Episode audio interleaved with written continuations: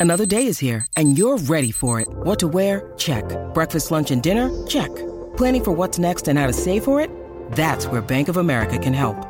For your financial to-dos, Bank of America has experts ready to help get you closer to your goals. Get started at one of our local financial centers or 24-7 in our mobile banking app. Find a location near you at bankofamerica.com slash talk to us. What would you like the power to do? Mobile banking requires downloading the app and is only available for select devices. Message and data rates may apply. Bank of America and a member FDIC. If you've got a thirst for knowledge that never quits, Brightside Podcasts are just what you need. Whether you're into recent discoveries, space exploration, true stories, or useful tips for self improvement, psychology, gadgets, or just your day to day routine, there's something for everyone. In July 2019, a very special item was sold at an auction in Rhode Island. Special in that it was used over a hundred years ago to save a group of Titanic passengers. But what could it be? One of the lifeboats? A piece of the rescue ship? No, it was a mere cane. A black walking stick with an amber colored tip and built in light. How exactly did a cane help save lives?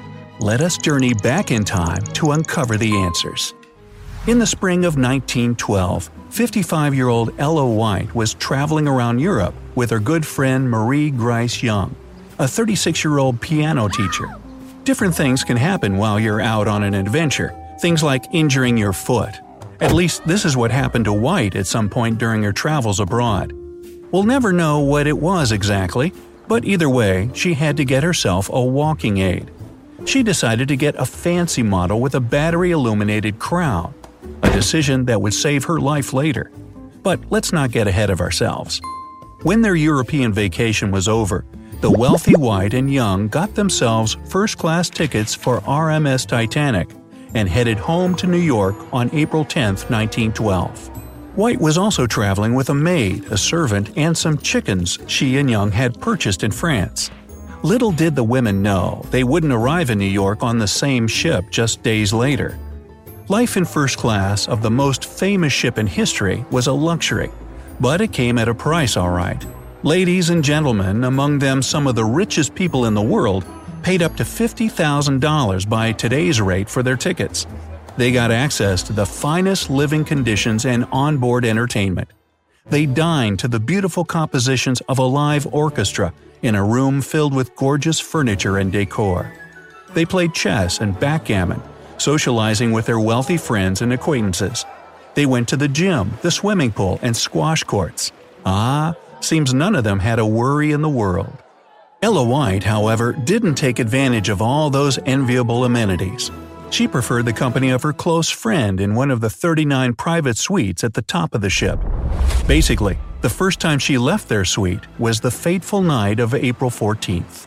Imagine, you have all these rich, well dressed socialites, business people, and powerful names. They're relaxing, laughing, and enjoying the finer things in life. Then, within the blink of an eye, all that fun and carefree relaxation comes to a screeching, or perhaps smashing, halt. Yes, April 14th was the very night the unsinkable ship crashed into an iceberg at 11:40 p.m. in the freezing waters of the North Atlantic. Discover why critics are calling Kingdom of the Planet of the Apes the best film of the franchise. What a wonderful day! It's a jaw dropping spectacle that demands to be seen on the biggest screen possible. We need to go. Hang on. It is our time. Kingdom of the Planet of the Apes. Now playing only in theaters. Rated PG 13. Some material may be inappropriate for children under 13. She'd be underwater in 2 hours and 40 minutes.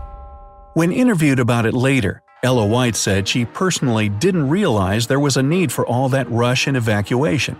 She only described the sensation of the ship striking the iceberg as a slight tremor. At that moment, it didn't seem scary at all. However, just like the other passengers, she wanted to know what was going on. So, together with her little personal crew, she left the comfort of her luxurious suite and came to the upper deck. A crowd had already gathered there, waiting for explanations and instructions. It was also the place where all of the 20 lifeboats on board were located. There could have been more, but then the deck would have been too cluttered.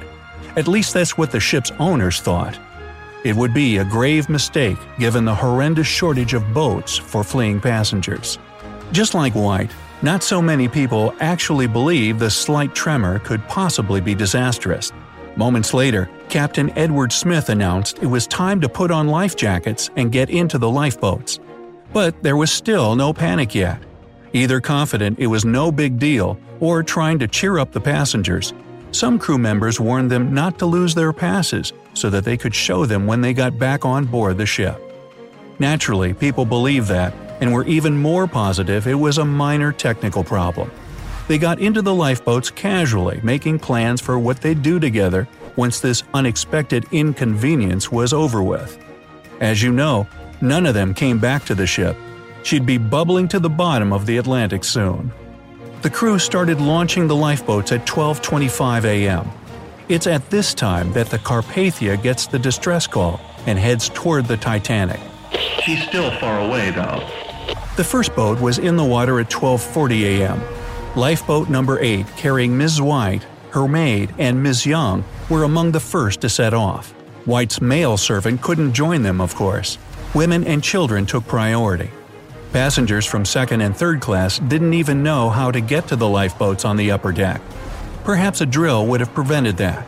One was scheduled for that very morning on April 14th, but it never happened. By 2 a.m., every lifeboat had been loaded and launched. There were still more than 1,500 people left on the ship. They now needed to fend for themselves, and it wouldn't go well. A mere 20 minutes later, and the Titanic would be no more. As for those lucky ones who managed to board a lifeboat, each group seemed to have its heroes. Whether they were helping row the boat or calming everyone down, each role mattered as much as the other. But one job was crucial. Someone needed to light the way. For lifeboat number 8, Ella White would be the one to step up and take on that role. The survivors realized that the lifeboat's lamps weren't strong enough for that function. At that moment, Ella White remembered her cane that very one with a fancy built-in flashlight that would go for auction over a hundred years later. So the 27 survivors in lifeboat number 8 now needed to row for their lives.